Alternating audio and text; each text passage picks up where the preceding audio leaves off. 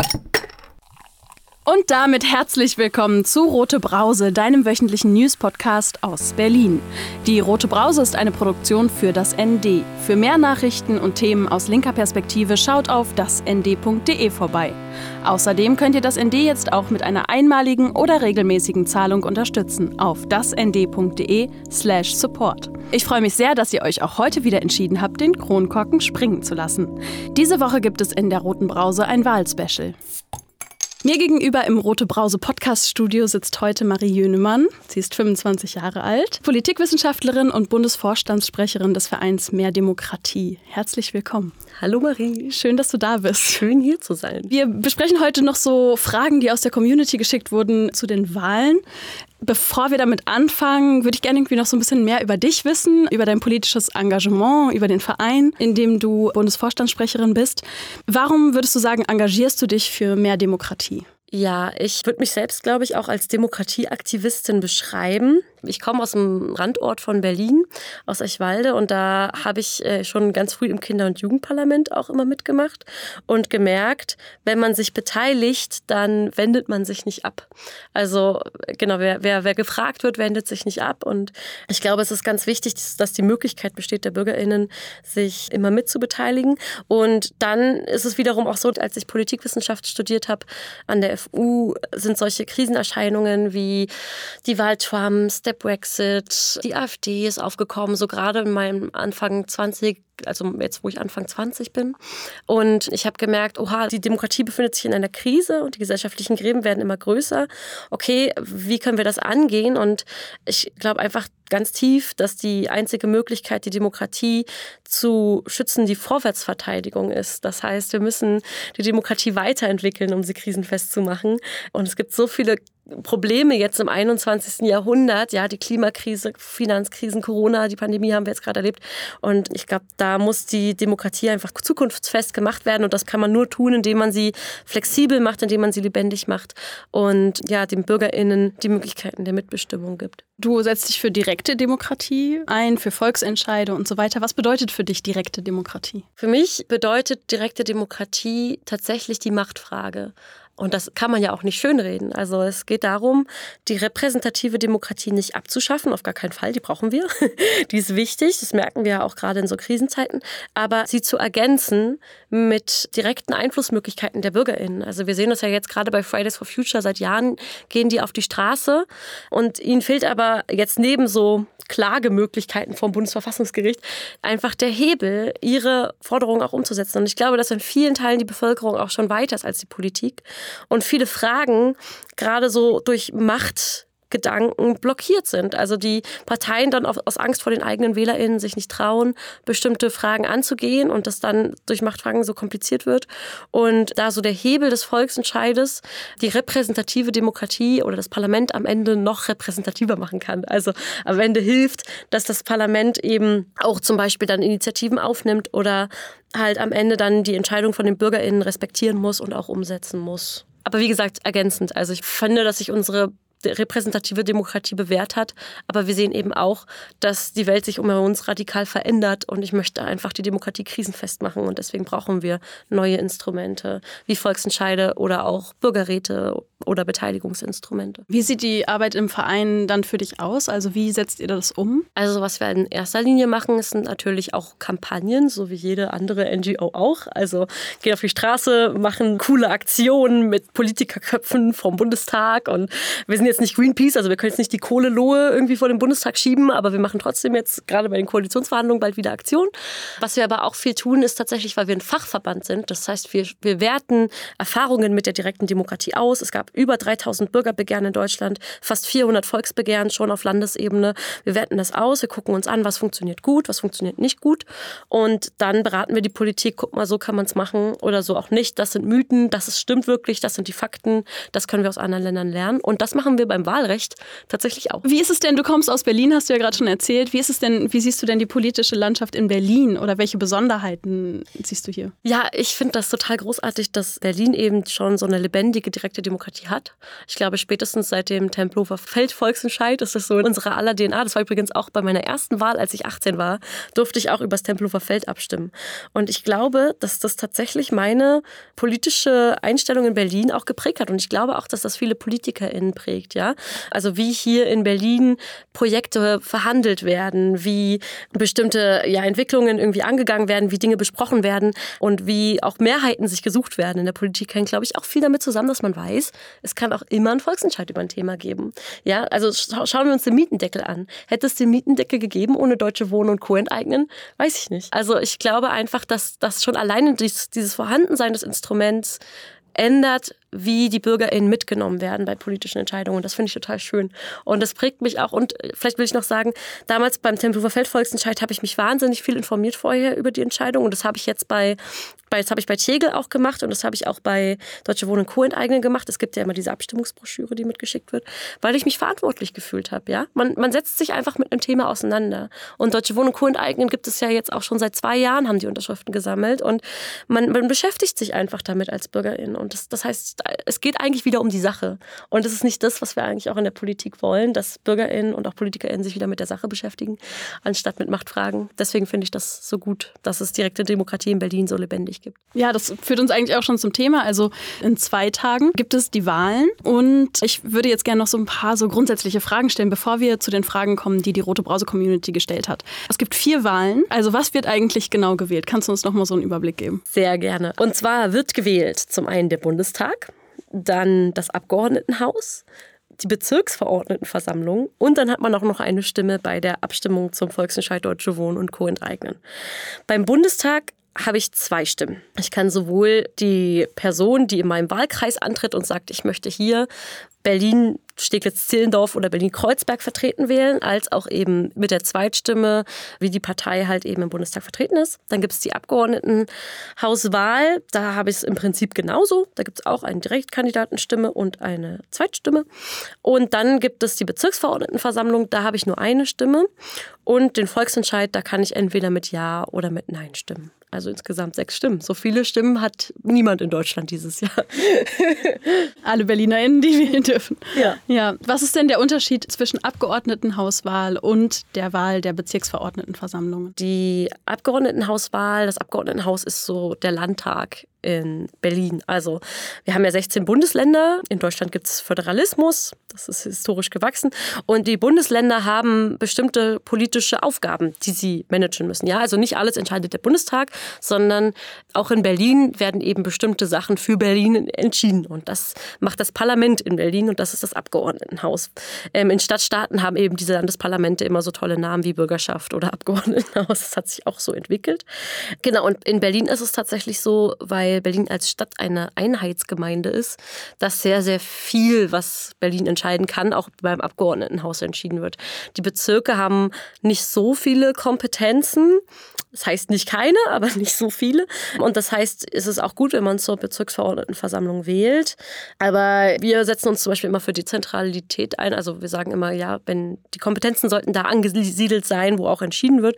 Und es wäre eigentlich schön, wenn die Bezirke in Berlin auch noch mehr Kompetenzen hätten. Aber die Bezirksverordnetenversammlung ist quasi das Parlament dann in eurem Kiez, ja, bei euch in Kreuzberg oder bei euch in Charlottenburg. Und da werden eben die Belange in dem Bezirk vor Ort halt geregelt. Und was braucht es für die Parteien? Beziehungsweise für die Abgeordneten, um in die Parlamente einzutreten? Vielleicht kannst du da auch noch mal von den verschiedenen, von diesen sechs Stimmen das noch mal klar machen. Bei der Bundestagswahl und auch bei der Abgeordnetenhauswahl ist das so, bei der Erststimme, wo man halt den Direktkandidaten wählt, also meine Person vor Ort, ist es bei der Bundestagswahl so, das Prinzip The Winner takes it all. Das bedeutet, eigentlich egal ob jetzt 50 Prozent Mehrheit oder nur ein Drittel der WählerInnen die Person wählen, wenn die Person die meisten Stimme hat als Erststimme, kommt sie in den Bundestag. Und das ist tatsächlich ein bisschen schwierig, weil es kann halt sein, und das passiert auch, dass in einem Wahlkreis halt irgendwie nur 20 Prozent, 25 Prozent der Leute sagen, wir möchten, dass diese Person in den Bundestag kommt. Und dann kommt sie rein, weil sie muss halt nicht irgendeine Mehrheit haben. Sie kommt einfach rein, weil sie die meisten Stimmen Bekommen hat. Und das kann man problematisch sehen. Andererseits, genau, ist das dann trotzdem die Kandidatin oder der Kandidat, wo sich eben die meisten WählerInnen gesagt haben, jo, den will ich. Und dann gibt es eben noch die Zweitstimme, die sagt halt, welchen Anteil die Partei halt dann am Ende im Parlament haben soll. Also wir haben äh, 598 Sitze im Bundestag und dann kriegt halt jetzt zum Beispiel eben eine Partei A 10 Prozent der Zweitstimmen und B 20 Prozent der Zweitstimmen und dann wird halt danach die Sitzaufteilung halt berechnet. Dann gibt es da auch noch so einen Schlüssel aus allen Bundesländern, die Zweit, den Zweitstimmenanteil, der genommen wird für die Sitze. Und dann wird aber auch noch aufgeschlüsselt, aus welchen Bundesländern kommen denn dann die Abgeordneten. Ja, also in welchen Bundesländern wurden denn ganz viel die eine Partei gewählt, also Grün zum Beispiel ganz viel dort und äh, dort ganz viel CSU, zum Beispiel nur in Bayern. Und dann wird halt geschaut, okay, aus welchen Bundesländern kommt die Person. Und dann wird so das Parlament zusammengestellt. Und im Prinzip ist es auf Berlin-Ebene genauso. Das orientiert sich am Bundestagswahlrecht.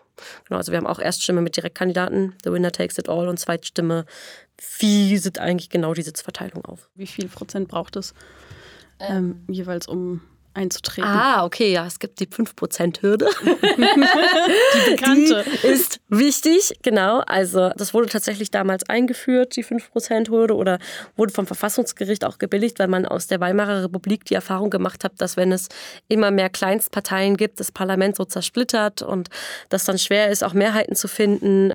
Und da hat man einfach aus den Erfahrungen gesagt, okay, das möchten wir nicht. Wir machen so eine Hürde, so eine Relevanzhürde von 5% führen wir eben ein. Und damit eine Partei nach dem Zweitstimmenanteil ein Stück vom Kuchen bekommt, ja, dann muss sie halt über 5% von diesem Kuchen geschafft haben. Und das ist wichtig. Dann bekommt sie erst diese Zuteilung, weil alle Parteien, die unter 5% sind, werden vernachlässigt. Das ist tatsächlich auch ein Problem, denn bei der Bundestagswahl 2013 haben ungefähr 16% der WählerInnen Parteien gewählt, die unter diese 5%-Hürde gefallen sind. Das waren also wirklich mehrere Millionen Menschen. Und da kamen auch die ersten wirklich lauten Stimmen von PolitikwissenschaftlerInnen auf, auf, die gesagt haben, okay, entweder wir müssen jetzt diese Prozenthürde senken oder andere Mechanismen finden.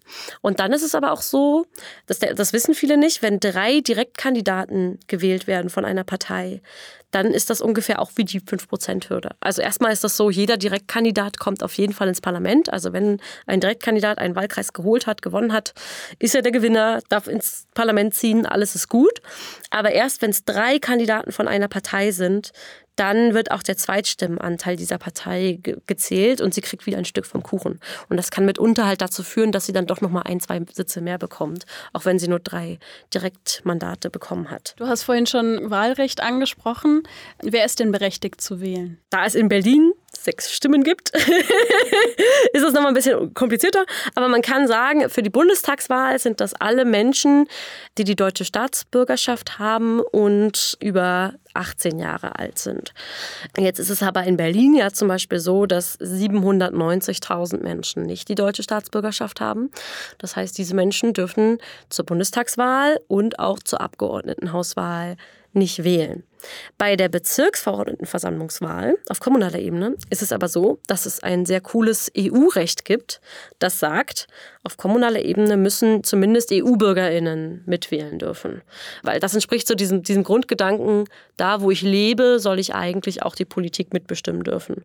Und äh, wir von mehr Demokratie sagen, warum das eigentlich nicht für alle politischen Ebenen so festlegen. Ja? Also es kann eigentlich nicht sein, dass also 800.000 Menschen ungefähr in Berlin, wir sind hier nur 4 Millionen insgesamt an Menschen, eigentlich nicht mitwählen dürfen. Ja? Also das sollte man eigentlich angehen. Und genauso ist es übrigens auch mit dem Wahlalter 16. Genau, auf Bezirksebene dürfen Menschen ab 16 übrigens auch wählen. Aber für die Abgeordnetenhauswahl und für die Bundestagswahl erst Menschen ab 18. Und es gibt ja auch viele Kräfte, auch wir, die das Wahlalter 16 fordern dann, genau, das heißt, Leute, auch wenn ihr nicht deutsche StaatsbürgerInnen seid oder auch schon 16 seid, schaut doch mal ähm, auf Bezirksebene, dürft ihr auf jeden Fall mitwählen. Dann könnt ihr da zumindest eure Stimme abgeben.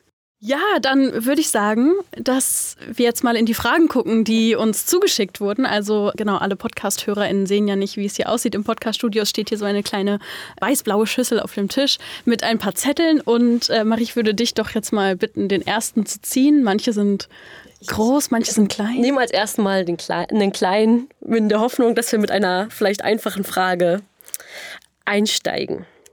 Und zwar, wieso ist die Sonntagsfrage nicht verboten, obwohl dadurch taktische Stimmabgaben stark vereinfacht werden? Ja, hm. Vielleicht fangen wir da auch noch mal an, irgendwie erstmal zu sagen, okay, was ist überhaupt taktisches Wählen oder mhm. was ist damit gemeint mit taktischer Wahl? Genau, wie wir gerade ja schon festgestellt haben, es gibt diese 5%-Hürde. Und eine Form des taktischen Wählens ist ja jetzt erstmal zu überlegen, eigentlich möchte ich ja, dass meine Stimme wirklich zählt und ich möchte eine Partei wählen, die wirklich im Bundestag auch reinkommt und vertreten sein wird.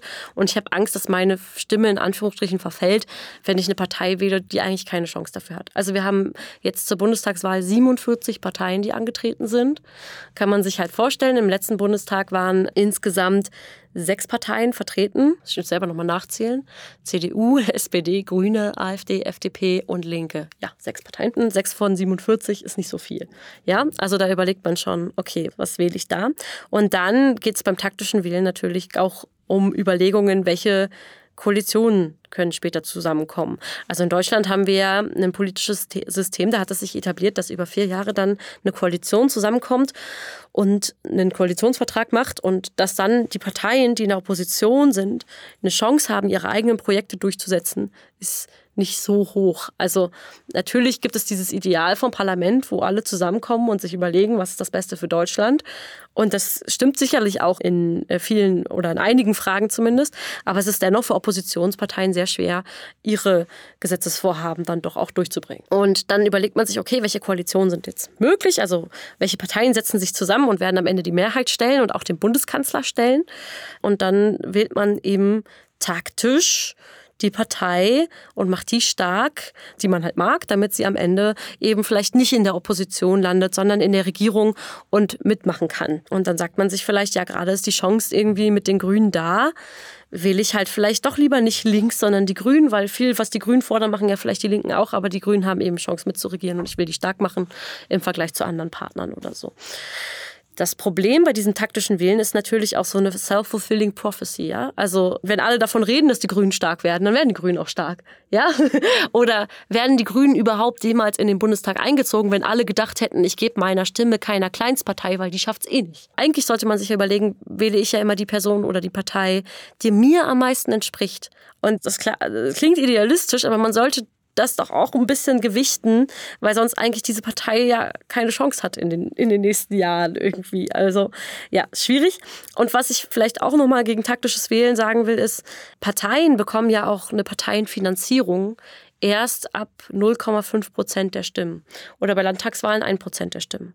Das heißt, zum Beispiel könntet ihr auch überlegen, wenn eure Partei, die ihr total toll findet, nicht über 5 Prozent kommt, schaut doch mal, ob sie mit eurer Stimme vielleicht auf 0,5 oder 1 Prozent kommt bei den Abgeordnetenhauswahlen und 0,5 bei den Bundestagswahlen, weil dann kriegt sie halt auch eine Parteienfinanzierung für die nächsten vier Jahre, eine gute, 1 Euro pro, äh, bei den ersten 4 Millionen Stimmen pro Stimme und kann damit vielleicht auch sich breiter aufstellen und dann bei der nächsten Bundestagswahl noch stärker werden. Und ohne Parteienfinanzierung ist es halt erheblich schwerer, auch Einfluss zu nehmen und Kampagnen zu fahren und so weiter. Ja, taktisches Wählen ich weiß nicht, es hat auch seine Berechtigung als Wählerin zu sagen, ich möchte, dass meine Stimme nicht verfällt mit der 5%-Hürde. Ich möchte, dass die bestimmte Partei halt mitregiert. Und ähm, das ist mein Wille, diese Partei zu wählen. Man kann ja auch gemeinwohlorientiert taktisch wählen. Aber natürlich diese Mechanismen, die wir eben haben, ja, diese Opposition und Regierung und eben auch 5%-Hürde führen eben dazu, dass man eher taktisch wählt. Und da könnte zum Beispiel auch der bundesweite Volksentscheid helfen, sowas aufzubrechen ja, und auch mal so eigene Ideen zwischen den Wahlen auf die Agenda zu setzen, damit es um dieses Spiel zwischen Regierung und Opposition so ein bisschen aufzubrechen und auch mal wieder Schwung reinzubringen. Dann ist es nämlich nicht ganz so wichtig, dass ich auch meine Stimme nur diesen Regierungsparteien gebe oder eine Person stark machen will. Also eigentlich brauchen wir da mal neue, frischen Wind im System, um das mal anzugehen, dass nicht so viele Stimmen taktisch angegangen werden. Mhm. Ähm, Sonntagsfrage, ist, glaube ich, auch einfach wichtig für die Parteien selbst, aber auch für die WählerInnen, um sich auch eine Meinung zu bilden. Und ja, ich glaube, taktisches Wählen hat halt auch seine Berechtigung in dem System, was es gerade gibt. Und deswegen glaube ich schon, dass die Sonntagsfrage auch wichtig ist. Mhm. Du hast gerade noch was gesagt, was mir auch eine Frage in den Kopf gebracht hat. Du hast gesagt, ähm, man sollte die Partei finden, die einem am ehesten entspricht. Ja. Wie denn? Ja, das ist gar nicht so leicht. also, das finde ich immer so spannende ist, wenn ich über direkte Demokratie rede, wird mir mal in den Kopf geworfen, ja, die BürgerInnen müssen sich doch auch gut genug informieren können, um über eine Sachfrage abzustimmen. Können die das denn überhaupt? Und dann sage ich immer, alle vier Jahre stimmen wir über ein ganzes Wahlprogramm für die nächsten vier Jahre ab. Gibt es bitte was Komplexeres auf dieser Welt? ja, ich bin froh, wenn ich da nur über eine Sachfrage abstimmen muss, to be honest. Aber genau, ich kann empfehlen, beim Wählen, wenn, wenn man sich schwer tut, okay, welche Entscheidung soll ich jetzt treffen? Sich zu überlegen, welche Themen sind mir wichtig. Gerade die Parteiprogramme sind ja voll mit allen möglichen Themen. Und wenn ich aber sage, mir ist Klima wichtig, mir ist in innere Sicherheit wichtig, mir ist die Demokratie wichtig, mir ist äh, das wichtig, dann schränkt man ja schon mal ein, wo man, was, nach was man sucht. Und das kann ich auf jeden Fall schon mal empfehlen. Dann ist es aber immer noch schwierig, die ganzen Wahlprogramme zu durchforsten. Da kann ich dann tatsächlich auch schon solche Instrumente wie den Wahlomat doch empfehlen. Beim Valomat muss man aber im Hinterkopf behalten, die Fragen wurden eben in einem bestimmten Verfahren ausgesucht. Da werden ErstwählerInnen befragt und so weiter. Das sind jetzt nicht unbedingt die Fragen, wo die ganze Bevölkerung sagt, das sind jetzt die wichtigsten. Also ich persönlich, wenn ich den Valomat mache und ich würde es auch jedem empfehlen, würde eben schauen, welche Themen sind mir wichtig wie werden diese Fragen im Wahlomat beantwortet? Und dann kann man für sich schon ein ganz gutes Gefühl kriegen. Bei den Direktkandidatinnen finde ich es übrigens auch immer wieder schwierig herauszufinden, was wollen die denn. Und da kann ich empfehlen, jetzt zumindest bei der Bundestagswahl gibt es von Abgeordnetenwatch, das ist auch ein gemeinnütziger Verein, den Direktkandidatencheck. Da haben zumindest die meisten oder ein Großteil der Direktkandidatinnen aus Deutschland eben so ihre auch Fragen von Abgeordnetenwatch beantwortet und ihre Position da dargelegt. Da haben nicht, leider nicht alle teilgenommen, aber das ist zumindest eine Möglichkeit. Und bei Abgeordnetenwatch kann man übrigens auch ganz einfach seinen Kandidierenden aus seinen Bezirken Fragen stellen. Das heißt, wenn ihr mal direkt in den Kontakt treten wollt, schreibt zum Beispiel ganz einfach über Abgeordnetenwatch oder schreibt doch einfach mal eine E-Mail an die Person. Oft stehen die ja der Straße, auf der Straße auch irgendwo rum. Aber ich finde auch, dass es da Verbesserungen geben könnte, wie man über seine Direktkandidierenden was erfährt. Aber die Initiative dieser Direktkandidatinnen-Check ist schon mal ganz gut. Ah ja, und einen Hinweis habe ich noch. Wahlprüfsteine. Super altes Instrument, benutzen immer wieder Vereine und es klingt ein bisschen abgedroschen, aber wenn ihr zum Beispiel einen Verein habt wie Greenpeace oder Campact oder weiß ich mehr Demokratie, dann äh, diese Vereine werden eigentlich zur Bundestagswahl in der Regel immer Wahlprüfsteine verschicken an die Parteien zu bestimmten Themen. Also es sind Fragen zu einzelnen Themen und dann werden die Parteien genau zu diesen Themen antworten und äh, wenn euch eben genau das, was Greenpeace macht oder mehr Demokratie macht, interessiert, dann könnt ihr ja mal gucken, ob die Wahlprüfsteine verschickt haben und wie dann die Antworten ausfallen.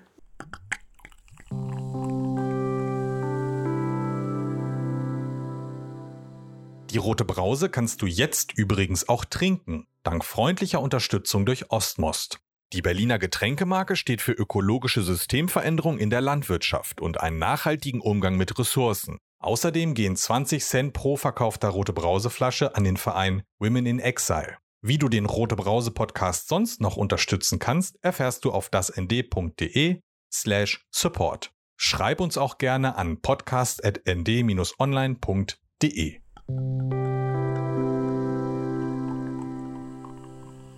Nächste Vielleicht noch mal rein. Soll ich, soll ich mal eine ziehen? Ja. Ich, ich, ähm, aber ich mache hier mal so ein bisschen gerührt. Okay, auch so ein mittelgroßes. Mhm. Ein großes Blatt. Ah ja, das betrifft auch das Thema Wahlrecht. Einige Menschen geben ihre Stimmen an Leute ab, die nicht wählen dürfen. Zum Beispiel ältere Menschen an junge Menschen unter 18 oder Menschen mit deutschem Pass an Leute, die in Deutschland, Berlin leben, aber nicht wählen dürfen. Wie geht das und ist das eigentlich Wahlbetrug? Ja, legal ist das auf jeden Fall nicht. das kann ich schon mal sagen. Das ist ja auch immer das Argument, was gegen die Briefwahl aufgewendet wird, ja, dass man nicht nachvollziehen kann, wer am Ende diese Stimme gemacht hat. Und man mit seiner Wahl, der Briefwahl, gibt man ja eine eidesstattliche Erklärung ab, dass man selbst diesen Wahlzettel ausgefüllt hat. Und wenn man das fälschlich macht, also wenn, wenn man das ausfüllt, aber jemand anders füllt dann den Wahlzettel aus, dann kann man mit bis zu fünf Jahren Freiheitsstrafe bestraft werden. Das ist wirklich ein hartes Vergehen. Und tatsächlich, die GegnerInnen der Briefwahl haben dreimal vom Bundesverfassungsgericht geklagt. Das Bundesverfassungsgericht hat sich dreimal mit der Briefwahl hat es sich beschäftigt und hat aber gesagt, dieses Risiko, dass die Wahl nicht geheim abläuft und nicht von der, eigen, von der Person so frei erfolgt, ist geringer gegenüber dem Vorteil, dass es ja eine allgemeine Wahl sein soll und alle teilhaben sollen und die Briefwahl eben die Hürden für die Wahl einfach abbaut, weil ich da nicht hinlaufen muss, weil Menschen das in Ruhe zu Hause machen können und so weiter. Deswegen es ist illegal und ich würde in keinster Weise dazu aufrufen. ich würde, glaube ich, sagen, es ist einfach wichtiger, dass wir uns eben für dieses Wahlrecht für NichtstaatsbürgerInnen einsetzen und auch für das Wahlalter 16. Und ja, das ist einfach eine Baustelle, die irgendwie angegangen werden muss, weil viele auch der Auffassung sind zum Beispiel, dass das Wahlrecht für NichtstaatsbürgerInnen eben auf Bundesebene geregelt werden muss. Und das bedeutet, dass es da auch, ähm, manche glauben auch, es braucht eine Verfassungsänderung, braucht es auf jeden Fall wahrscheinlich eine Zweidrittelmehrheit auf Bundesebene dafür und das ist eben sehr schwer, das ist eben ein dickes Brett. So sehr ich Sympathien dafür habe, zum Beispiel bei Deutsche Wohnen und Co. enteignen haben ja auch viele NichtstaatsbürgerInnen unterschrieben. Das sollten wir, glaube ich, das eher auf politischem Weg irgendwie versuchen. Aber das ist jetzt meine Meinung, ja. Ich kann nur sagen, es ist illegal. Man muss selber wählen. Und das ist auch gut so. also man sollte selber wählen, ja, ähm, weil das, das selber das eigene fundamentale Grundrecht ist. Aber wenn wir so, wenn wir quasi über Wahlrecht sprechen, wie wir auch schon gesprochen haben, was einfach veraltet ist, wie du gesagt hast, oder auch ungerecht, also ja. nicht, nicht fair gestaltet ist, ist es nicht vielleicht ein legitimes Mittel, das aufzulösen? Ich meine, in Berlin wurde ja jetzt gerade wieder das Wahlrecht ab 16 abgelehnt. Ja. Also wenn diese Verzweiflung auftaucht und man denkt so, okay, direkte Demokratie, ist das nicht vielleicht dann ein Mittel, was man verwenden kann? Ja. Hm. Ja, im Grunde kann ich mich dazu eigentlich nicht äußern. Also ich glaube, ich glaube halt, dass es eben gute Gründe gibt und auch Lehren aus Diktaturen und so weiter, dass man sagt, dass es diese fünf Wahlgrundsätze gibt, ja, allgemein frei, gleich, geheim und unmittelbar und dass das Wahlrecht das fundamentalste Grundrecht ist, was, diese, was unsere Demokratie kennt. Und man muss gute Gründe haben, warum man Menschen daraus ausschließt. Und wir sehen ja in anderen Ländern wie Luxemburg, wo man, wenn man fünf Jahre in Luxemburg lebt, eben wählen darf. Und ich glaube, man sollte sich einfach ein Beispiel aus anderen Ländern nehmen, dass das funktioniert und auch aus den Bundesländern. Also in fast allen Bundesländern, außer halt einzelnen, darf man auf der kommunalen Ebene ab 16 wählen. Und zumindest in einigen, zum Beispiel auch jetzt in Brandenburg, direkt vor unserer Haustür, darf man auch ab 16 auf der Landesebene wählen. Also eigentlich gibt es ja die Beispiele. Wir müssen uns nur trauen, sie uns anzuschauen und, und das auch zu machen. Und das dauert aber leider seine Zeit, die demokratischen Instrumente irgendwie zu ändern. Und es braucht Mut, weil viele eben oft dann auch Angst haben, weil es eben an die Grundfesten so geht. Ne? Aber es ist ja auch im Grunde nicht nachweisbar, wie viele Menschen jetzt nicht Staatsbürgerinnen für sich abstimmen lassen. So, also was ist das eigentlich für eine Form von Protest? Also wäre es vielleicht nicht eine bessere Form von Protest, das doch dann irgendwie öffentlich zu machen und auf einer anderen Ebene? Also ich verstehe den Gedanken dahinter, aber am Ende des Tages ist es halt illegal. Ja, spannende Frage, würde ich sagen. Die Wahnsinn. Bedient dich. Ich habe hier noch so eine richtig große und die, die nehme ich jetzt mal. Die Trau, große. Trau mich mal ein bisschen Angst. Okay. Ah ja, das geht genau in die Richtung. Bei den Kommunalwahlen und der Wahl zur Bezirksabgeordnetenversammlung sind ja auch die EU-BürgerInnen aufgerufen zu wählen. Dazu gibt es ein paar Informationen, aber nicht auf EU-Sprachen, wie zum Beispiel Russisch oder Bulgarisch, nur auf Deutsch. Sind Wahlbüros nicht dazu verpflichtet, niederschwellig mehrsprachige Informationen für die Wahl der Bezirksverordnetenversammlung anzubieten, zum Beispiel für Obdachlose, für die es ja eh schwieriger ist, sich für die Wahl zu registrieren. Ich glaube halt, verpflichtet dazu, Informationen auf EU-Sprachen anzugeben, habe ich noch nie davon gehört. Ich glaube nicht. Ich habe aber viele Wahlplakate, und du sicherlich auch, jetzt im Zuge der Wahl auf anderen Sprachen gesehen. Ja, aber vor allen Dingen vom Volksentscheid. Ja, das stimmt. Aber ja, doch von einzelnen Parteien. Also mhm. zum Beispiel von der Linken habe ich es in extrem vielen Sprachen gesehen. Aber auch doch in meinem Bezirk in Kreuzberg hängt auch von der SPD-Kandidatin zum Beispiel hängt es auch in mehreren Sprachen. Stimmt, stimmt. Das habe ich auch gesehen. Ja, ja ähm, also ich glaube, viele Parteien denken das mit. Aber eine Verpflichtung dazu gibt es nicht. Ich glaube schon einfach, das auf Englisch auch anzubieten, wäre, wäre schon mal ein Fortschritt. Viele Wahlprogramme gibt es aber zumindest, hier steht ja für Obdachlose, die es eh schon schwer haben, sich zu registrieren. Ich glaube, hier wird darauf angespielt, dass einige Obdachlose wahrscheinlich auch kein Deutsch sprechen. Genau, das wäre auf jeden Fall schon mal wichtig, da auch erstmal Angebote vor Ort zu machen und auch in anderen Sprachen. Aber viele Parteiprogramme gibt es zumindest auch schon in leichter Sprache. Mhm. Es gibt übrigens auch einen Blog vom Deutschlandfunk, nachrichtenleicht.de heißt er. Und da gibt es, da wird der, der ganze Bundestagswahlkampf in leichter Sprache verfolgt. Das finde ich total gut und ich glaube, das muss man auch stärken. Ja, aber andere Sprachen sind definitiv auch dran. Also vor allem in Berlin, wo man eben das da auch wählen kann, aber dass es verpflichtend ist, ist mir nicht bekannt. So, ich ziehe mal wieder eine. Ja, es ist, ich glaube, worauf der Zettel hier anspielt, ist so dieses, ähm, ja, dass EU-BürgerInnen wählen dürfen, aber vielleicht die Materialien nicht zur oh, ja, Verfügung stehen. Das, ne, ja, das Wissen nicht haben. Ne? Wissen, ja. das einfach Macht und das muss in der Sprache zur Verfügung stehen. Ja, total. Mhm. Ja. Stichwort Wahlberechtigung. Wie viele Menschen, die in Berlin leben, dürfen nicht wählen? Aus welchen Gründen? Ja, da haben wir ja schon ein bisschen drüber gesprochen. Du hast auch schon mal eine Zahl gesagt. Genau, also 790.000 NichtstaatsbürgerInnen dürfen nicht wählen und dann eben noch die Menschen, die unter 18 Jahre sind, zumindest auf der Ebene der Abgeordnetenhauswahlen und der Bundestagswahlen. Genau, bei den Bezirksverordnetenversammlungen sieht es eben besser aus. Ja, das ist gerade in Berlin ein Problem. Deswegen gab es in der Vergangenheit auch schon eine Bundesratsinitiative von Berlin für die Einführung des Wahlrechts für Nichtstaatsbürgerinnen.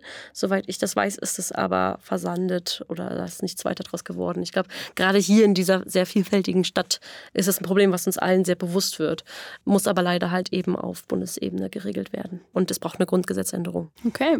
Ah, für das Wahlalter 16 übrigens auch. Ah ja, ja, ja unbedingt. Dann würde ich mal noch eine vorlesen. Noch eine große? Ja, noch eine große, ich traue mich.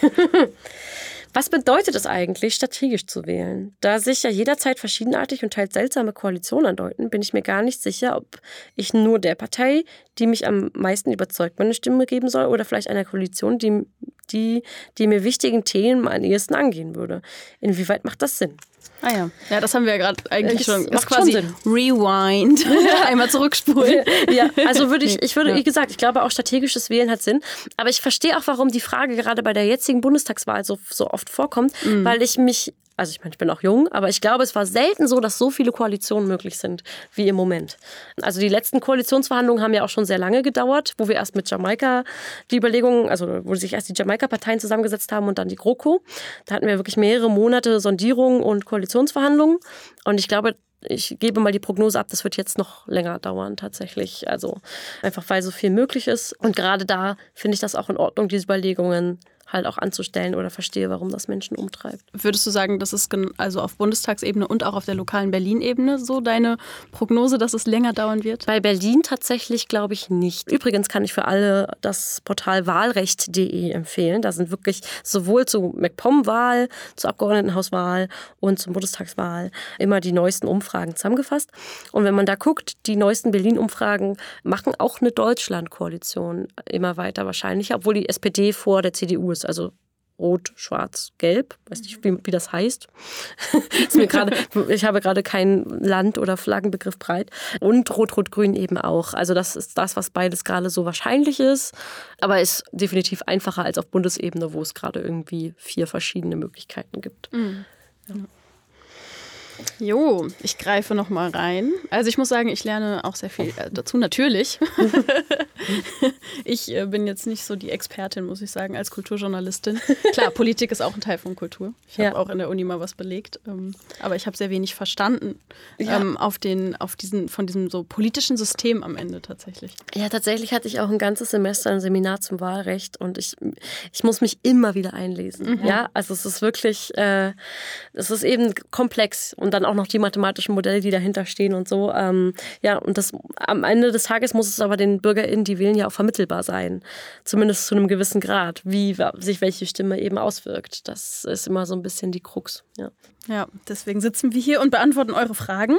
Die nächste ist, wer legt die Wahlbezirke fest und wie oft werden sie neu festgelegt? Wahlbezirke. Ha, jetzt, jetzt kamen wir hier zu, zu unterschiedlichen Begriffen. Es gibt Wahlkreise. Das sind 299 Stück. Wahlbezirke sind aber nochmal was anderes. Wahlbezirke ist, wo ich mein Kreuz mache. Also es gibt in einem Wahlkreis mehrere Wahlbezirke. Die werden immer so aufgeteilt, dass ungefähr 2500 Menschen in diesem Bezirk leben und eben dann zu einer Schule oder einer öffentlichen Einrichtung gehen können und ihr Kreuz machen können. Das heißt, dein Wahlbezirk ist nicht gleich dein Wahlkreis. Es gibt mehrere Wahlbezirke in einem Wahlkreis, damit nicht alle in ein Haus marschieren. Jetzt bei der Corona-Krise auch nochmal wichtiger. Das war eine sehr, sehr pragmatische Frage. Ja. Wie kann der politische Einfluss von jungen Menschen auf die Politik gestärkt werden und mehr Generationengerechtigkeit in der Politik geschaffen werden? Ja, da würde ich ganz klar diese Frage beantworten mit dem Wahlalter 16. Denn es ist halt tatsächlich so, dass im Moment der Anteil der WählerInnen über 60 Jahre bei ungefähr 38 Prozent liegt, wohingegen der Wahlanteil der WählerInnen unter 30 Jahren ungefähr bei 14 Prozent liegt. Und das war mal anders. Also 1972, glaube ich, waren das ungefähr 20 Prozent der jungen WählerInnen unter 30. Immer noch nicht super viel, aber das Problem ist halt, dass sich unsere Gesellschaft in diesen Pilz entwickelt hat. Ne? Also wir alle kennen das so, demografischer Wandel. Es gibt eben diese Babyboomer-Generation, die immer älter wird. Und genau, da kann man berechtigterweise fragen, wie kommt es, dass Menschen, die wenig von ihrer Zukunft noch vor sich haben, mehr bestimmen als über die Zukunft von uns allen, als die Menschen, die noch sehr viel Zukunft vor sich haben. Also gerade im Klimabereich ist das natürlich der Fall. Und, und natürlich sind die Menschen anders sozialisiert, haben mit anderen Herausforderungen auch in, in ihrem Leben schon zu tun gehabt. Und es heißt nicht, dass ältere Menschen nicht für Jung, Jüngere auch abstimmen können. Aber es ist ganz klar soziologisch erwiesen, dass ältere Menschen andere Parteipräferenzen haben, dass sie andere Themen für wichtig erachten, dass sie eben schon auch anders wählen eben als junge Menschen. Und was für mich auch immer ein Bauchgefühl ist, ist, dass junge Menschen natürlich, junge Menschen in einer Gesellschaft immer Innovationstreiber auch sind, ja, immer neu mit neuen Ideen reingehen. Und was macht das eigentlich mit unserer Demokratie, wenn diese jungen Menschen immer mehr unterrepräsentiert sind in Wahlen? Und das, deswegen ist für mich auch ein Argument fürs Wahlalter 16, da eine Gerechtigkeit zu schaffen, also wirklich eine Generationengerechtigkeit und zu sagen, wir geben dieser Generation wieder mehr Stimmengewicht. Ja, aber gleichzeitig würde ich eben auch sagen, politischen Einfluss lässt sich durch Demonstrationen, wie wir es jetzt bei Fridays for Future, diese Riesenbewegung gesehen haben, natürlich ähm, herstellen, natürlich auch durch Vereine, NGOs, ja, die haben auch Einfluss, aber am Ende des Tages eben auch durch Instrumente wie den bundesweiten Volksentscheid oder auch Volksentscheide allgemein oder auch ähm, Bürgerräte, die man einsetzen kann über Fragen. Aber da braucht es dann eben auch den Willen der Politik, sich da, da Macht abzugeben und die BürgerInnen auch eben zu beteiligen. Ja, also der erste Schritt wäre auf jeden Fall das Wahlalter 16. Manche gehen ja sogar noch weiter und sagen Wahlalter 0. Ja, auch. ja, wo, wo, kommt die 16 her? Es könnte auch 14 sein, es könnte auch 13 sein. Genau. Also, wie ich gesagt habe, das Wahlrecht ist ja das fundamentalste Recht, was unsere Demokratie kennt. Und es braucht gute Gründe, das Menschen abzuerkennen.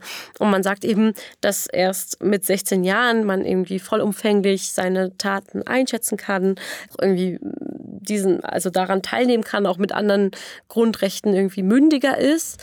Aber Gleichzeitig ist es ja auch so, dass wir irgendwie ab, ab 70 oder 60 plus aufwärts niemandem das Wahlrecht aberkennen. Ich glaube, am Ende des Tages geht es ja bei einer Demokratie nicht darum, dass man einen Wahlführerschein machen muss und ein, bestimmte, bestimmtes Wissen haben muss oder einen Test machen muss, dass man das jetzt kann, sondern wir alle kommen zusammen, wir, wir die unterschiedliche Hintergründe haben, die unterschiedliche Ressourcen haben, die unterschiedliche Interessen haben und wir einigen uns auf Kompromisse und wie wir gemeinsam leben wollen. Das ist ja der Grundgedanke in der Demokratie. Und deswegen kann ich Positionen, die sagen Wahlalter Null und wer sich bereit fühlt zu wählen, soll das dürfen, kann ich grundsätzlich komplett nachvollziehen und würde auch diesem Sinne der Generationengerechtigkeit auch entsprechen. Aber ich glaube, außer die Grünen ist da politisch niemand so weit. und ich wäre schon mal happy, wenn es ein Wahlalter 16 wirklich flächendeckend gäbe. So. Okay, du hast, du hast die letzte Frage gezogen. Ja. Okay. Ein paar haben wir noch. Noch ein paar kleine. Ich nehme mal hier diese große jetzt. Ich hatte noch keine große. Gibt es bei Wahlen in Deutschland internationale Wahlbeobachtende. Bei Staaten, in denen wir den Wahlen nicht trauen, ist es ja relativ normal oder ein Aufschrei, wenn die Länder die Beobachtung unterbinden. Aber wie ist das bei uns? Und was für Mittel hätten wir, wenn die AfD à la Trump einfach behaupten würde, die Wahlen wären gefälscht worden? Oh, das passiert tatsächlich auch schon. Ich arbeite jetzt schon seit vier Jahren bei Mehr Demokratie und Menschen, die sagen, die Wahlen sind gefälscht, die wenden sich gerne an uns, weil wir sind ja eine nichtstaatliche Organisation. Und dann, da bin ich nämlich genau auf diese Frage gestoßen. Ja, was entgegne ich, entgegne ich diesen Menschen? Und es ist tatsächlich so, dass es ähm, Wahlbeobachterinnen gibt, auch in Deutschland. Das ist bei den Landtagswahlen so, aber eben auch bei den Bundestagswahlen. Und am Ende des des Tages sind die Wahlhelferinnen und Wahlhelfer ja auch hauptsächlich ehrenamtlich. Die wenigsten werden berufen und äh, können auch ihre Beobachtungen schildern. Die Auszählung ist auch öffentlich, meiner Meinung nach. Also man kann sich das auch angucken ähm, und schauen, wird es denn, wie, wie sieht es denn hier von mir vor Ort aus? Also da geht man dann einfach in die, genau, in die wird das jetzt gefälscht oder nicht? Mhm. Genau. Ja, also das, das, da gibt es Wahlbeobachterinnen und ich meine, die sind auch von der OECD. Okay. Ein paar sind noch da, aber es wird weniger. Oh, das ist eine winzig kleine Frage. Eine Mini-Frage. Ach, süß. was sind Erst- und Zweitstimme? ich glaube, das haben wir schon ein bisschen eingangs beantwortet. Wie gesagt, also bei der Erststimme wählst du deine Type vor Ort, deine Person aus dem Kiez, die, die du lustig bist. Und bei der Zweitstimme geht es um die Verteilung im Bundestag. Wenn man sich fragt, okay, wir haben jetzt Erst- und Zweitstimme gewählt. Wie setzt sich denn am Ende der Bundestag zusammen? Dann ist das so. Die Zweitstimme bestimmt, welchen Anteil an Sitzplätzen eben im Bundestag vertreten sind. Sagen wir, eine Partei hat mit der Zweitstimme 20 Sitze bekommen und mit der Erststimme sind dann aber in zehn Wahlkreisen zehn Direktkandidatinnen gewählt worden und ziehen auch in den Bundestag ein.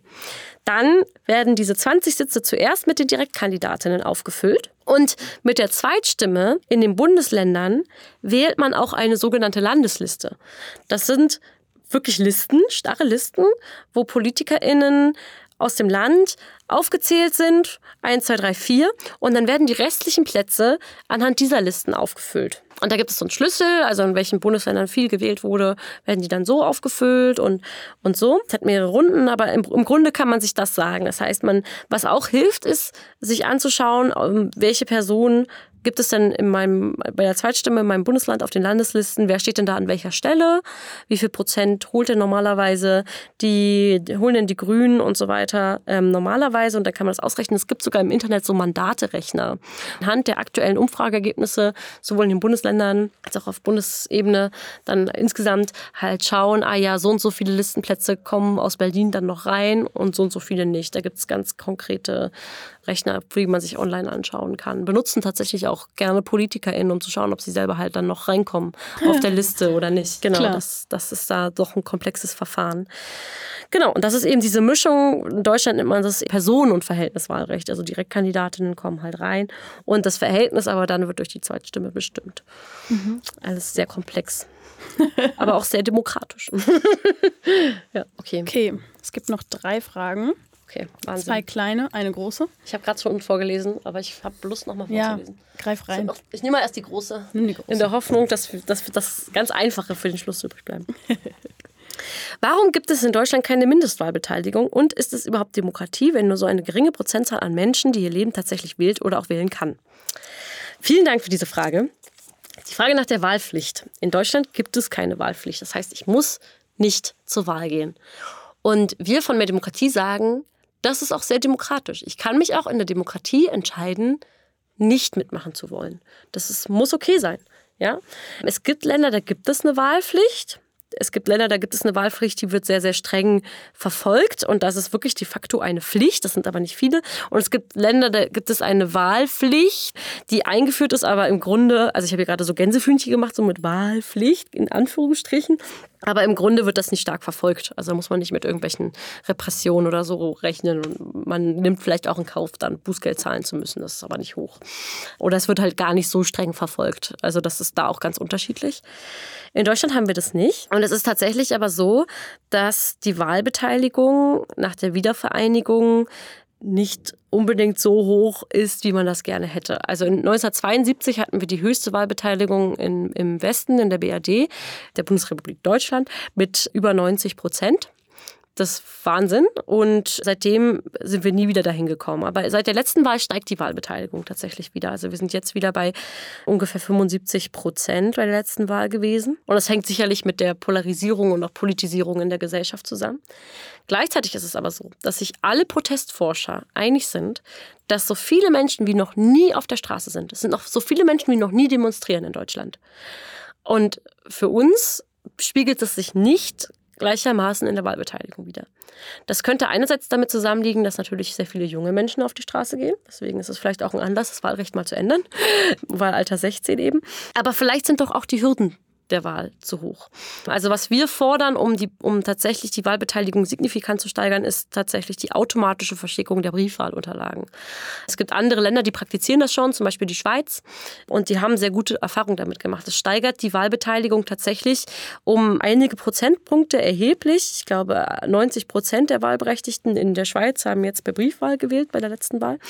Und es gibt auch so Pilotprojekte aus Großbritannien, wo sich die Wahlbeteiligung um fast bis zu 30 Prozent auf auf der kommunalen Ebene eben steigern lassen konnte. Also der Demokratieboost für die Wahl ist die, die automatische Versendung der Briefwahlunterlagen. Und die Menschen, die mal ankommen und sagen, das ist irgendwie so halt manipulationsanfällig, das ist nirgendwo nachgewiesen. Wie gesagt, das Bundesverfassungsgericht hat sich schon dreimal mit der Briefwahl beschäftigt. In Oregon, in den USA, das ist ein Staat, der als erster die Briefwahl auch promotet hat, so, wurden seit Anfang der 2000er Jahre wirklich millionenfach Briefwahlunterlagen verschickt und es wurden zwölf Fälle bekannt, wo es halt einen Betrug gab. Und auch in Deutschland sind die Fälle des Briefwahlsbetrugs, die nachgewiesen sind, immer wirklich verschwindend gering.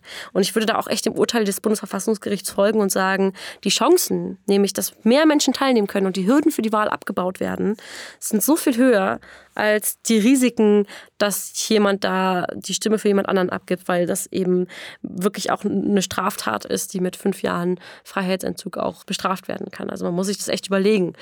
Genau, da dann aber war, zielte die Frage, glaube ich, auch noch darauf ab, dass, genau, wenn so wenig Menschen, so ein geringer Prozentteil von Menschen, die hier leben, tatsächlich wählt oder auch wählen kann.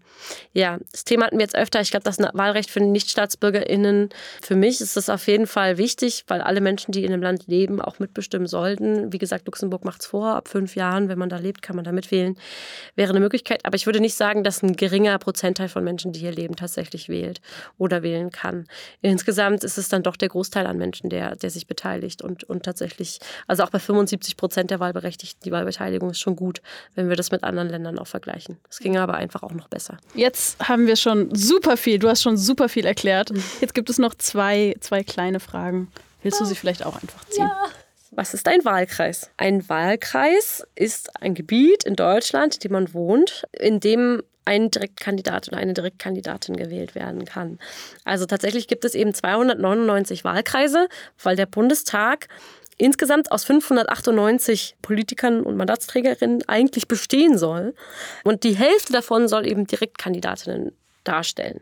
Das heißt, die Hälfte davon soll aus Leuten bestehen, die eben vor Ort die Region, das Gebiet, den Kiez halt repräsentieren. Und äh, im Grunde gibt es deswegen Wahlkreise, weil wir eben auch eine Personenwahl haben. Also weil wir eben auch Personen in den Bundestag wählen, die ein bestimmtes Gebiet repräsentieren wollen. Man kann aber diese Wahlkreise größer oder kleiner machen, wie man auch lustig ist. Ja, wir zum Beispiel fordern bei mehr Demokratie auch äh, mehr Personenwahlkreise. Ja, das führt ein bisschen weit, aber das Bundestagswahlrecht hat ja eben dieses Problem, dass der Bundestag immer größer wird und es Überhang- und Ausgleichsmandate gibt. Und dem würde man zum Beispiel entgegenwirken, wenn nicht mehr dieses The Winner Takes It All Prinzip auf äh, Wahlkreisebene gelten würde, sondern zum Beispiel die ersten beiden in den Bundestag einziehen. Dann würde nämlich zum Beispiel der Wahlkreis schon, schon mehr auch die tatsächliche Verteilung im Bundes im, im Bundestag halt widerspiegeln. Und dieses Problem der Überhangsmandate würde so eigentlich gar nicht mehr so, so groß auftreten. Es würde immer noch auftreten, aber vielleicht nicht mehr ganz so groß. Das ist aber schon sehr nerdig. genau, ich hoffe, das erklärt so ein bisschen, was ein Wahlkreis ist. Gut, dann kommen wir jetzt zur allerletzten Frage. Eine ganz kleine. Zieh sie doch, doch, die letzte Frage. Was ist dein Überhangsmandat? Das, darauf darauf habe ich mich sehr gut vorbereitet, auf diese Frage. du dachtest, sie kommt, weil. Ja, ich war mir sehr sicher, dass diese Frage kommt. Mhm. Was ist ein Überhangsmandat? Also, wir haben, wie gesagt, in Deutschland dieses Verhältnis aus Personenwahlrecht und, und Verhältniswahlrecht. Das bedeutet, wir haben eben diese Direktkandidaten Erststimme und wir haben die Zweitstimme, die die Zusammensetzung im Bundestag bestimmt. Und jetzt nehmen wir mal an, eine Partei hat mit der Zweitstimme eben 20 Sitze im Bundestag errungen. Aber bei den Direktmandaten, also bei den Wahlkreisen, haben 25 Wahlkreise gesagt, wir wollen hier den Direktkandidat oder die Direktkandidatin im Bundestag haben. Dann hat die Partei ja schon mit ihren Direktkandidaten sitzen mehr Stimmen erzielt, also mehr, mehr Sitze erzielt, als sie eigentlich Stimmen im Bundestag haben sollte, äh, Sitze im Bundestag haben sollte. Also 25 Direktkandidatinnen kommen rein, wir haben aber eigentlich nur 20 Stimmen, die wir haben sollten. Und das ist ein Problem. und das war lange, wurde das irgendwie so einfach akzeptiert. Da, da gab es dann halt eben diese Überhangsmandate dass gesagt wurde, alles klar, dann sitzen da eben 25 Leute für Partei A. Das sind fünf Überhangsmandate, wird der Bundestag halt ein bisschen größer. Fertig. Und die anderen kriegen nach dem gleichen Stimmenanteil ihre, ihren Sitz. Das wurde aber dann 2011 und auch nochmal 2012 für verfassungswidrig erklärt. Weil es nämlich so ist, dass damit das sogenannte negative Stimmengewicht auftritt. Es kann passieren, dass ich mit meiner, also dass ich mit mehr Zweitstimmen, die ich einer Partei gebe, durch diese Überhangmandate dazu führe, dass sie weniger Sitze am Ende im Bundestag hat. Weil, sagen wir, Partei, die, die Partei A hat jetzt 25 Direktmandate und 20, also 20 Plätze eigentlich nach der Zweitstimme. Wenn sie mehr Zweitstimmenplätze bekommen hätte, hätte sie ja weniger Überhangmandate. das bedeutet de facto, dass die Verzerrung, wenn man diese Überhangsmandate nicht ausgleicht, eben größer bleibt, wenn ich weniger die Zweitstimme gebe. Und das will man ja nicht. Man will ja eigentlich in einem Wahlrecht, ich mache meine Stimme und das bedeutet, die hat mehr Plätze und mehr, einen größeren Anteil im Parlament. Das möchte man. Deswegen hat das Bundesverfassungsgericht gesagt, so, das geht nicht. Dieses, dieser fundamentale Grundsatz, ich wähle etwas und dann ist der Anteil im Parlament größer, muss gewahrt sein. Und deswegen gibt es jetzt diese Ausgleichsmandate. Und das ist der Grund, warum eigentlich der Bundestag seit 2012 halt immer wieder grö also noch größer wird. Das ist eigentlich der eigentliche Grund, warum wir mit diesem riesen Bundestag zu kämpfen haben, weil diese Überhangsmandate jetzt nämlich auch noch ausgeglichen werden. Das bedeutet, Partei A hat eben 25 Sitze als Direktstimmen bekommen und hätte eigentlich nur 20 haben dürfen. Und das heißt, der Anteil der Fraktion wird größer. Und jetzt werden einfach alle anderen Fraktionen auch größer gemacht an Sitzen, bis das Verhältnis wieder stimmt bis es wieder, bis Partei A wieder 20 Prozent im Bundestag ausmacht und B 30 und so weiter. Die eigentliche Partei, die das auslöst, ist tatsächlich die CSU. 43 der 46 Überhangsmandate, die wir in, dem letzten, in der letzten Legislaturperiode hatten, kamen von der CSU. Weil in Bayern der Zweitstimmenanteil für die CSU relativ klein ist und es ist ja auch nur Bayern. Das heißt, in ganz Deutschland ist ein sehr, sehr kleiner Zweitstimmenanteil. Aber die CSU holt in Bayern sehr, sehr viele Direktmandate. Und das heißt, eigentlich gibt es einen Parteienforscher, der heißt Joachim Behnke, der hat jetzt dazu aufgerufen, keine Direktstimmen in Bayern mehr für die CSU zu geben, weil das Verhältnis der CSU im Bundestag ja dasselbe bleibt. Sie hat immer noch den gleichen Anteil. Aber dadurch, dass sie so viele Direktmandate gewinnt, wird der Bundestag immer größer. Und das heißt schon, jede Stimme, die man nicht der CSU gibt, führt dazu, dass sie immer noch den gleichen, also in der Erststimme, ja. Zweitstimme wählt, was ihr wollt. Aber der, ich sag's nur, in der Erststimme. Führt dazu, dass die CSU weiterhin ein, ein, ähm, das gleiche Verhältnis hat in, im Bundestag, aber eben der sich nicht mehr so aufbläht mit Überhangs- und Ausgleichsmandaten. Kann man so sehen. Ich glaube, das Wahlrecht muss halt da grundlegend überarbeitet werden. Und wir haben da auch einen Vorschlag, der sehr die Personenwahl stärkt gegenüber der Verhältniswahl. Das ist, glaube ich, auch wichtig. Und was wir sagen ist, am Ende des Tages sollte so eine Frage vielleicht an den Bürgerrat gegeben werden, weil seit 2012 2012 wissen wir eigentlich auch, dass am Wahlrecht mal fundamental was geändert werden muss. Aber die Abgeordneten schaffen es nicht, weil es eine Machtfrage ist, weil es mit ihren eigenen Plätzen auch zu tun hat und die Parteien sich immer rangeln, ah, dann verlieren wir da das und da dies und dies und diese Sitze und jene Sitze. Und eigentlich wäre das die perfekte Frage, um sie mal einem außerparlamentarischen Gremium, zum Beispiel einem Bürgerrat, zu geben, wo per Los ausgewählte Menschen zusammenkommen und die nicht, die kein Mandat haben und sich mal über das Thema Gedanken machen. Weil so wie es jetzt ist, kommen wir einfach nicht weiter. Was hat das für Folgen, dass der Bundestag immer größer wird? Also einerseits kostet das natürlich Geld. Das muss, da muss man jetzt aber auch sagen, ja, Demokratie kostet natürlich was, aber am Ende des Tages muss, man, muss der Steuerzahler sich überlegen, eben, ich habe irgendwie gelesen, jedes CSU-Direktmandat kostet 40 Millionen Euro den Steuerzahler, weil einfach so viele neue andere Abgeordnete dann mit reinziehen in den Bundestag. Muss man sich überlegen. Und dann geht es natürlich auch um die Arbeitsfähigkeit. Also es gibt Parlamentarierinnen und Parlamentarier, die sagen, ja, politische Themen sind ja komplex und wir brauchen auch viele Abgeordnete, um die halt gut bearbeiten zu können, weil dann können wir eine gute Arbeitsteilung machen. In der Realität ist es aber so, dass ja die Arbeit in diesen Ausschüssen stattfindet und es gibt fachpolitische Sprecherinnen für ein Thema. Und wenn du einfach irgendwann über eine Größe von 20, 30 oder noch mehr Parlamentarierinnen kommst, dann hast du da einfach ganz schwer Möglichkeit noch wirklich fruchtbar zu diskutieren und das also eine gute Debatte da laufen zu lassen. Und ganz ehrlich, wenn es ihnen an, an Schultern fehlt, die diese Last halt tragen, dann würde ich eher sagen, ja, stellt doch mehr Referentinnen oder MitarbeiterInnen ein. Dann sollten wir eher da das Budget irgendwie hingeben, als in einen riesigen aufgeblähten Bundestag, der einfach viele Debatten gar nicht mehr so möglich macht und auch Hinterbänklerinnen einfach erzeugt. Also äh, Menschen, die sich gar nicht mehr auf ein Thema so ähm, wirklich spezialisieren können oder auch gefragt sind, sondern ja, man kann eben nicht überall mitmischen und dann sind die Plätze auch begrenzt und das wollen wir auch nicht, ein Wahlrecht, was Hinterbänklerinnen erzeugt. Deswegen ähm, braucht es da auf jeden Fall eine Reform. Das sagt Marie Jünemann, die heute zu Gast war in der Roten Brause und all eure Fragen zur Wahl beantwortet hat. Ich bedanke mich sehr herzlich bei dir für dieses Gespräch und für all dein Wissen und für ja auch die Lust zu experimentieren und unerwartet Fragen zu beantworten. Ja, ich danke dir und ähm, danke, dass wir über das Thema reden durften, denn oft geht es dann doch über politische Inhalte und mal sich auf die Strukturen anzuschauen und zu gucken, welche Strukturen sind denn begünstigen dann das eine oder das andere oder wie können wir auch unser Wahlrecht mal besser machen. Da äh, gucken wir einfach viel zu selten drauf. Und deswegen danke auch, dass wir heute darüber sprechen durften. Ja, danke dir und vielen Dank auch an alle, die Fragen geschickt haben und genau sich was überlegt haben. Das waren die sprudelig-spritzigen Brausen-News dieser Woche. Aus Berlin, aus linker Perspektive. Rote Brause, der News-Podcast des ND. Von und mit Marie Hecht. Jeden Freitagnachmittag. Aktuelle Meldungen findet ihr täglich im Blatt oder auf dasnd.de und nächste Woche auch wieder hier in eurem liebsten Berliner News-Podcast. Alle Folgen der Roten Brause findet ihr überall da, wo es Podcasts gibt und unter dasnd.de slash rotebrause. Nächste Woche gibt es die letzte Folge Rote Brause Podcast vor der Herbstpause. Bis dahin nicht vergessen: abonnieren, informieren, weitersagen, austrinken. Folgt der Roten Brause auf Spotify, abonniert sie im Apple Podcast oder kauft euch eine Rote Brause im Café am Franz-Mehring-Platz 1. Und hinterlasst uns auf jeden Fall bei iTunes Bewertungen und eure Kommentare.